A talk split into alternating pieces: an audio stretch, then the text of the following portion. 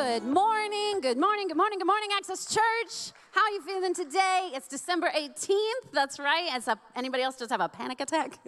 it is a little close to Christmas, but we are there. Let's do some group therapy. All right. How many people have finished Christmas shopping? Raise your hand.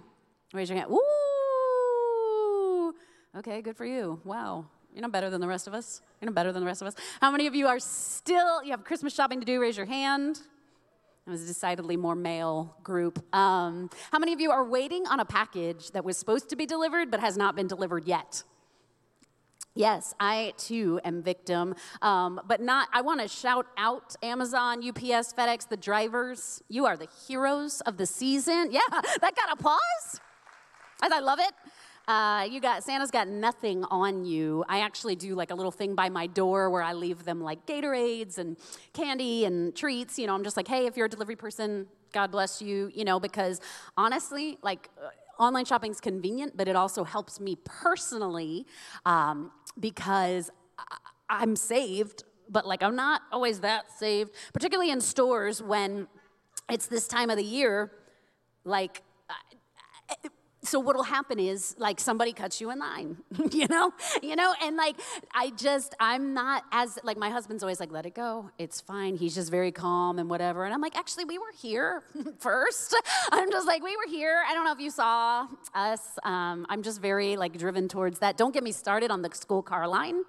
The skippers. You are the worst people in the world. What makes you think that you driving up and you could skip the line. No, no, no, no. Um, I, that's why I don't have the access arrow on my car. Um, so I am, you think I'm joking. I really don't have it on my car. Um, that I am just grateful for delivery because it really keeps me and my flesh in check. Um, I love Christmas. I love that this series is gifted. I love giving gifts. I love getting gifts. That's my love language. I love gifts. Um, but I think it's cute how kids experience this season. Um, just a few years back, one of our kids, I won't name any names, but one of our kids, he was just like, you know, I, I, actually blame this on myself. I put a gift under the tree in a gift bag. And so, like, one day I walk by it and it's on its side, like the tissue paper's out, like it's half out of the bag. And I'm like, so I bring the kid in, and I'm not going to name names, but I'm like, Gavin, oh. you all knew it was Gavin. Um, I was like, Gavin, like, did you look at this gift? He's like, no, no, no. He was probably like four. I'm like, did you look at this gift? He's like, no, no. And I'm like, Gavin, like, the tissue paper's out of the bag, my guy. Like, it's half out of the bag. Did you, son, did you look at the gift? And he's like, it's just so hard. I was just like, bless him, Jesus. Like he that's honestly on me. From then on, I wrapped every gift. No gift bags, all right? That's on me if I did that. Um, Gavin is just so sweet. He's eager to give. Um, one year it was like kindergarten, and he went to the school Christmas store. You know those? Raise your hand if you've been victimized by receiving a gift from the school Christmas store. What is the selection? Who's selecting those things? I was like, no, I do not want a bottle opener that says mom number one mom. Like, I don't even open bottles.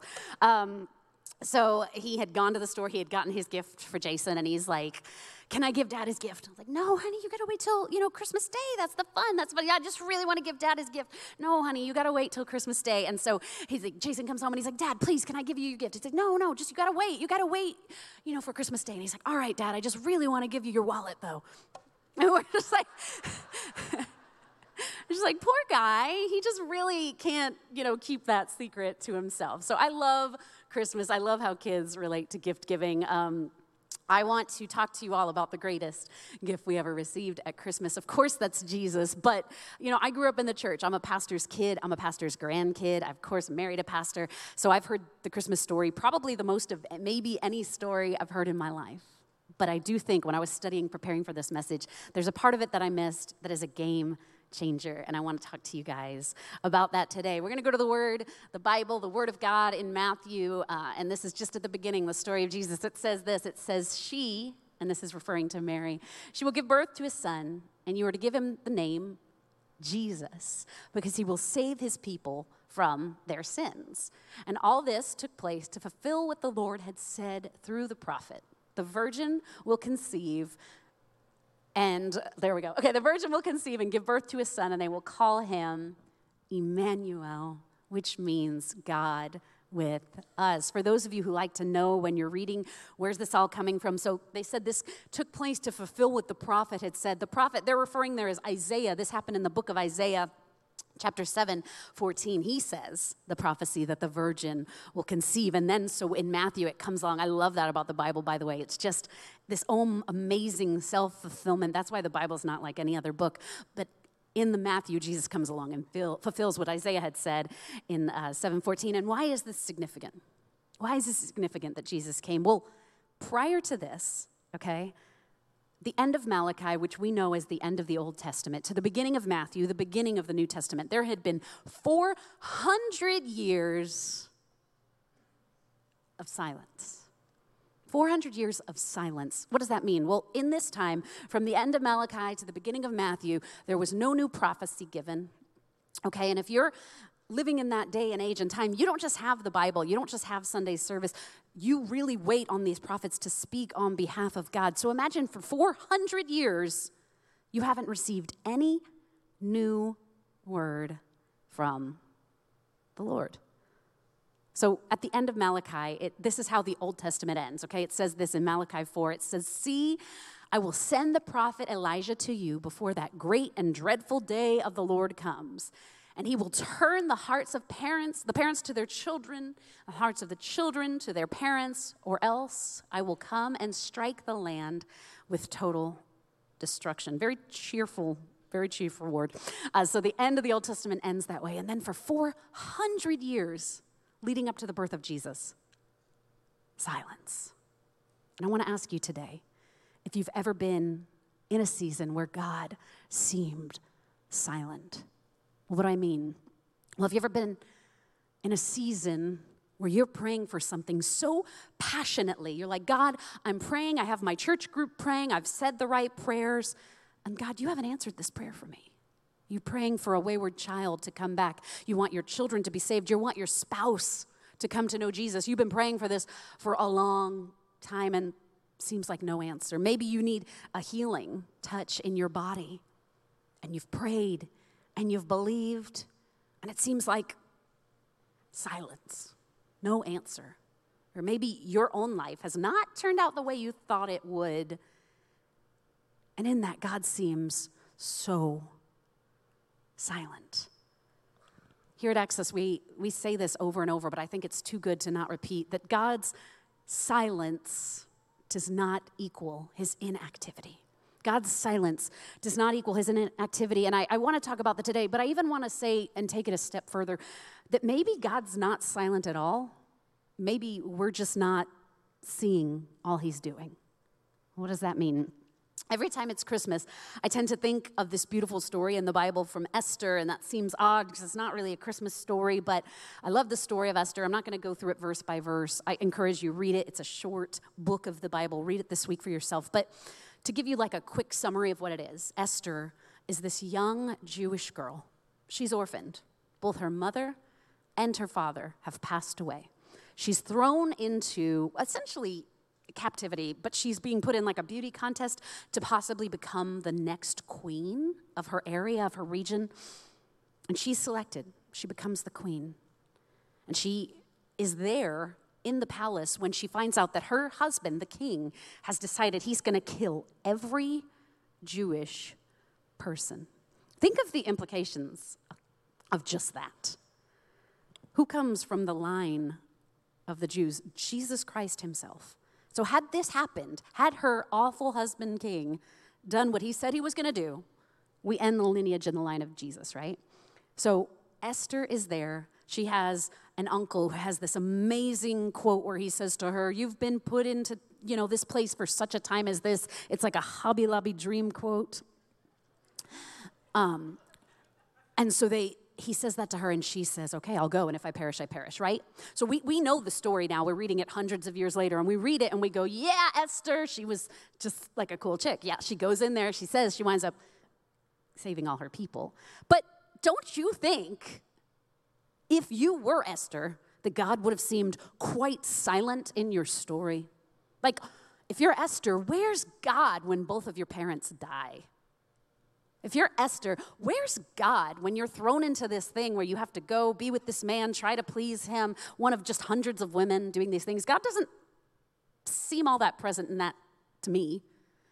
If you're Esther, you're thinking, where's God when I hear that a plan is in place to kill all of my people? And yet, we know God was in it, right? Because we know the end of the story. But a lot of times, when you're in the midst of the story, it's hard to see that God is working. So let me personalize this for you, okay? This church that you're sitting in, this building, this former Bealls, okay? This place was prayed for for 13 years. This church was a portable church. What does portable church means? It means what it says. We had a truck, we put the church in the truck, we set it up on Sundays, we packed it down. For 13 years, when Jason and I started this church in our living room, like I had a baby in my belly that is now a sophomore in high school. Like we started this church from blood, sweat, and tears, okay? So it was a portable church. And for 13 years, we were portable. People would go to us like, hey, have you ever thought of um, getting a building? I'm like, oh my gosh, thank you for that. Like, we, we hadn't, but in that moment when you said that, We literally toured, y'all, 60 locations looking for this church. Our city's not that big, okay? But we, if like a building would come up, like if a rack room shoes went out, we were like, could we? No, it's a rack room shoes. We can't do it. But we were looking. So every time a building came open, we looked, and it didn't happen. So, okay, now you're sitting in this beautiful building and you go, but God, He came through, right? But what if to us, we said, God's silent because he hasn't given us a building. God's not working because we're praying for a building for 13 years and we haven't gotten one. Well, was God silent? If the building was the only thing we accepted as the proof that God was working, then we'd say God was silent for 13 years. And what a lie that would be. Because for 13 years, when we were set up and tear down church, people came to know Jesus by the hundreds. For 13 years, while we were a portable church and we had to pack up and tear down and baptize people in a horse trough, for 13 years, people got baptized. Families came together. Kids were called to ministry for 13 years. But if we had only waited and said, ah, we still don't have the building, God's silent. Do you understand why that would make a difference? It's our perspective. God was working in those 13 years, building or no building, right? Let me personalize it even further. I'm a cancer survivor of 17 years, okay?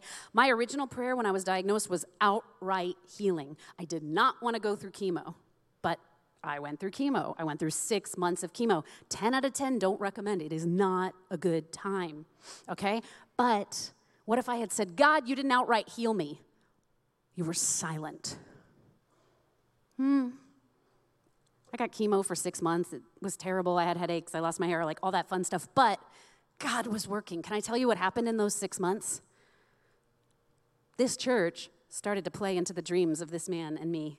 This church would not be here had we not gone through that time because God spoke to us and He said, Hey, you know what you're feeling right now? This need for practical ministry? That's what I want your church to be like. When you somebody shows up to your door with a meatloaf because you are so sick you can't even stand and it's terrible meatloaf, whatever, that's ministry. Meatloaf is ministry. That's going to be literally the quoted quote from today. Lady pastors, am I right? All right. So, God was moving. By the way, side note, I feel like a lot of people are always like, you always have to mention that you had cancer when you get up. When are you going to stop doing that? Never, because Jesus healed my body And people are like, You're very raucous over there. Yes, I am. I am raucous about everything. I dance and sing and get excited about like a cookie. So why not about the God who healed my body, touched my life so that I'm still here with three healthy, beautiful children since that day? I will not stop giving him praise for that. I will not. Okay? So if I had only thought outright healing was the proof that God was speaking, I would have missed it. Do you understand what I'm saying? Sometimes it's not that he's silent, it's that we're not focused on what he's actually doing. Can I take it a darker step even further and say some of you prayed for someone to be healed in your life or believed, and someone even passed away? Can I say that even in death, God is not silent? Because sometimes, even in death, it's you who will be the miracle outcome of that situation. What do I mean? Well, sometimes you lose someone you love and it takes the breath from your lungs. And just to get up every day and take the next step requires Jesus. And the fact that you're still here, still going, is a miracle of His love. Even in death, He is not silent. See, I love this verse. It's like a life verse for me Isaiah 55 9. I don't think I put it in your notes, but write it down. Isaiah 55 9 says, For your thoughts are higher than my thoughts, and your ways are higher than my ways. When I don't understand it, it doesn't mean it's not valid. He's still moving. I think a cool side note, I did put this one in your notes, and I love the way the Amplified says it. Psalm 127, it says, It is in vain, or it is vain for you to rise early, to retire late, to eat the bread of anxious labors, for he gives blessings to his beloved, even in his sleep. Even when you're sleeping, he's working. Even when you're sleeping, He's doing things for you. As a side note, why do we strive? Why do we stress and try to earn His love and make sure He's working even when you're asleep? That's how big He is. Don't strive, He is working. So sometimes silence can actually be the answer we need, or perceived silence, right? Never in my life have I been more thankful for supposed silence or supposed unanswered prayers than when I Facebook stalked an ex boyfriend. If you haven't done it, you're lying, you did it. And like we would lay on the altar and be like, Lord, this man, I pray that he would love me and marry me and just, Lord, let us be together forever. And it's like 25 years later, you're on Facebook and you're like, thank you, Jesus. You know what I'm saying? Do you know what I'm saying? Yeah, liars. Grow up, you did it too fine. sometimes his silence is graceful answer, right? And that's a joke way, but sometimes I mean we don't get it and we don't see it and we think we know and we pray towards something and then later on in life we go, God, thank you, I didn't get that job. You had something better. Lord, thank you for your timing. Your timing is perfect even when I don't understand it. Yeah? So, from the last words of Malachi to the beginning of Matthew, there's four 100 years. And Malachi had said the coming of Elijah, and he's really kind of referencing uh, John the Baptist, who comes and is this precursor to Jesus. He comes and he literally prepares the way, right? He's the voice of one crying in the wilderness. And so Matthew starts, and it says that he is Immanuel, Jesus, which is in Hebrew means God with us. See, here's the game changer that happened for me with the Christmas story. I think I always said, I know Jesus came, he was born as a baby, and he came to save us. And he did, but he didn't just come to save us, he came to be with us. That is the game changer. That, friends, is the thing that makes all the difference. You don't have just a God who came to save you, you had a God who wants to be with you too. He wants to be with you too. Um, we don't have to wait now. Never again do we have to have 400 years of silence. Why? Because He is always speaking. He is always speaking. And because of Immanuel, there's a few things I want to tell you. That this shouldn't just be a Christmas story that you hear, that you tone out, that you whatever. Like growing up, my parents made us read the Christmas story before opening gifts. That's child abuse. You start resenting, you know? Like, we get it. Open gifts. Um, it's not just a story, it's a game changer, okay? He's always speaking, and I want to tell you a few things that because of Immanuel, who he is, his name, his nature, a few things. Number one is we are not alone. What a cold world this can be sometimes, right? I know I'm a people person. I always knew I was a people person. I never realized that more than in 2020, the pandemic. We had isolation, we had all these things, and it was soul crushing for me. I remember four of my friends, we like went to the library, but we stayed in our cars. We put them in like a square. It was very bizarre times, but we were all just like really lonely, yeah? And we just needed like human interaction. Uh, if you don't believe me, look up like the holiday blues or seasonal depression. It's very real this time of year. Why? Because we watch Christmas movies where the girl and the guy fall in love. We sing, you know, I'm dreaming, I'll be home for Christmas. It sets up ideals. And then when your life doesn't look that way, it can be very sad. It might be your first Christmas without a loved one. You may be waiting for an answered prayer and you go, This, this mine, mine doesn't match the card, the Hallmark movie. It doesn't match that. Side note, I don't think anyone's life matches a Hallmark movie, and that's probably a good thing. to be alone can be the most harrowing thing. But because of Immanuel, because you have a God who not just came to save you, but a God who wants to be with you, you are not alone. Sometimes it doesn't change our situation, but just knowing we're not alone in it can make all the difference, right? Yeah. Because of Immanuel, we are not alone. Because of Immanuel, we are known. You had to know I was getting to this one. This is like my thing. This is like my thing. Thank you so much. Um, check me out on the Liz Burns Known podcast weekly, wherever you listen to podcasts. Um, I love a story in the Bible. It's in John 4, and um, when I think of known, I think of this. When God first gave me that word known, he was like, Women your age are always seeking influence, but they don't need influence, they need to be known. Well, I think of this story in the Bible, John 4. Jesus is, is going and traveling with his disciples, and he comes upon a Samaritan woman. He talks to her, which, first of all, is highly bizarre because Samaritans and Jews would not have spoken. But this woman is alone at a well in the middle of the day, and that's odd too, because going to a well to gather water, that's not odd, but going in the middle of the day is odd.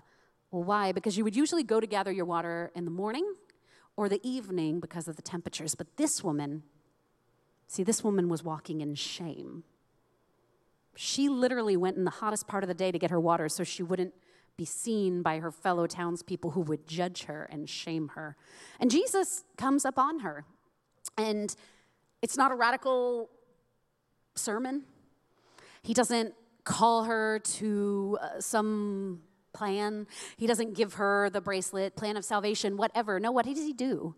He looks her in the eyes and he says, I know you. He says, You've been married five times. And the guy you're living with right now isn't even your husband. And something breaks in the woman. Why? She was known. We all want to be known. We all want to be known at our worst and know that when we were known, even at our ugliest, I mean that metaphorical and physical sometimes, that people would stay, right? And just a moment with Jesus changes her because suddenly she's known what happens. She drops her jug of water and runs into the town that she was previously doing everything in her power to avoid. Now she's known and it changed everything for her. You are known. You are known and seen by a God that loves you. I love our kids' slogan for Access Kids it is seen, known, and loved. Whew, if those five, six, seven, eight year olds can grasp that now, won't they be so much ahead of where we are as adults still trying to get it? I love it so much. Just one moment with Jesus changed her. Why? Well, because she was known, and because of Immanuel, we are all known. And then because of Immanuel, we're not alone, we are known, and because of Immanuel, we have hope. There's almost nothing in this life that you will go through that you can't get through without hope. I know a lot of you in this room right now who are walking through some stuff. I know some people in this room who need physical healing. I know people in this room who have been praying and waiting for a baby. God seems silent. I know people in this room who are praying for their marriages that are hanging on by a thread. God has seemed silent, but because of Immanuel, we have hope. And just as we feel that there's nothing we can't get through without hope, sometimes there's nothing you can do without hope. You know, in the media this week, there was like a celebrity who lost their life to suicide. And I just was reading the comments so fascinated because everyone was saying, I can't believe it. I can't believe it. I can't believe it. And I said, I can believe it because unless you've tasted of hopelessness, you don't know what that feeling is. Unless you've struggled, you don't know what it's like to really feel without hope. There is no end to that. Because you have a God who came not just to save you, but to be with you, you never have to go through silence again. Can I tell you why? We have the Bible, the very alive, living Word of God. Don't tell me God's not speaking if you're not opening your Word and reading it. It is a phenomenal book. It's an alive book. I could tell you story after story after story of days where I just opened it and God's word like jumped out at me. I mean, I've read the Bible through and through like all these times, but still new things because it's a living word of God. He's always speaking. We have His Word. You know what else we have? We have the Holy Spirit. When Jesus was crucified, He died, He came back to earth. And before He left again to go back to be with the Father, He said, I'm, I'm sending the Holy Spirit, a comforter. Well, you have the Holy Spirit with you, in you. That voice, it sounds spooky, it sounds weird. It's not either. It's that knowing, it's that comfort. It's that moment where you say alone and a voice says, You're not alone, I am with you. It's the Holy Spirit. We have hope, we have the Word, we have the Holy Spirit. You know what else we have? We have the body of Christ. What's that? It's a weird word if you're not from the church. I just mean the church. I just mean that when you're going through something, knowing God is with you, but knowing there's people alongside you can actually save you. Um, just a few weeks ago, um, my dad got sick, and y'all can pray for him. He starts his chemo tomorrow. It came out of nowhere, it surprised us, um, and it bowled me over. I was shocked, I was scared. But one night, I got permission from my mom to share the prayer requests on Facebook. And so I put up the status. I say, please pray for my dad. He's going through something right now. He needs healing touch in his body. And like, it felt like just real time watching hundreds of comments come in. Hey, Liz, I'm praying for you, dad. I'm praying for you.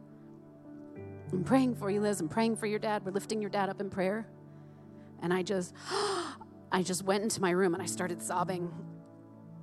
Not because I was sad, because I remembered I'm not alone. Not only is God with me, but having you all lift me up to the Father, I felt so strengthened. The only two times my dad has cried this whole time was because he felt really humbled by how many people love him. And when I've been sick in my body, when we've gone through terrible things in our life, in our home, you've lifted me up. And it felt like the end of It's a Wonderful Life, all these people just praying. And I knew you were praying, and it made a difference. The church is a huge part of God's gift to us. You are not alone. You are not alone. Immanuel at Christmas means yes, we have an all knowing, all powerful, creative God who came to save us. He ultimately came to die, right? To reconcile so we could be with the Father. But he didn't just come as Savior. Why is it important that he was Immanuel? Because his very name means he is God with you, with me. That is the game changer that changed everything for me. And what would change for you if you started living like He was with you. He comes not just to be with us for our benefit, but He comes to transform you, to heal you of your sinful ways, so that you can bless others, to make you more like Him. What would change for you? Maybe you would fear less knowing He's with you, knowing you're not alone, knowing you're known, knowing you have hope. Maybe you would be able to turn your anxiety into something else, knowing that He is with you. Maybe it would change some things in your lifestyle knowing God is with you. And today I just want to pray with you. Will you bow your head and close your eyes? Lord, thank you. Sounds so ridiculous in light of such a gift, but I know you gave it freely in love. So thank you. Thank you that your very name means you are with us, that we never have to live in silence again because you are always speaking. And today we want to live like we believe that. We want to live like we believe your name, that you are Immanuel, God with us. Remind us every day this week as we're approaching life to really live that we believe that way, God. Hey, if you're in this room, every head is still bowed, every eye is still closed. Maybe you've never met Jesus for yourself. Maybe he's never been your Savior, your Lord. What a great day to accept him into your heart as your Savior. What does that mean? It just means you say, please, like Jason said at the, at the uh, during worship, put you on the throne of my life. Forgive me of my sins. If today you want to accept Jesus and meet him, no one's looking. Will you raise your hand and say, Today, I want to pray to accept Jesus in my heart? Right now, no one's looking. Just raise your hand. Thank you. Thank you. Thank you. With your own words now, pray this with me. Say, Lord, today I accept you into my life. Jesus, Immanuel, come and be my Father, my, my Lord, my King. Forgive me of my sins. I put you on the throne of my life. I believe in you. Now, all my days, may I serve you. Thank you for your gift. I accept it freely today. In Jesus' wonderful name we pray. Amen. Hey, church, look at me. All day, people have been accepting Jesus, and that is so exciting. Let's celebrate that.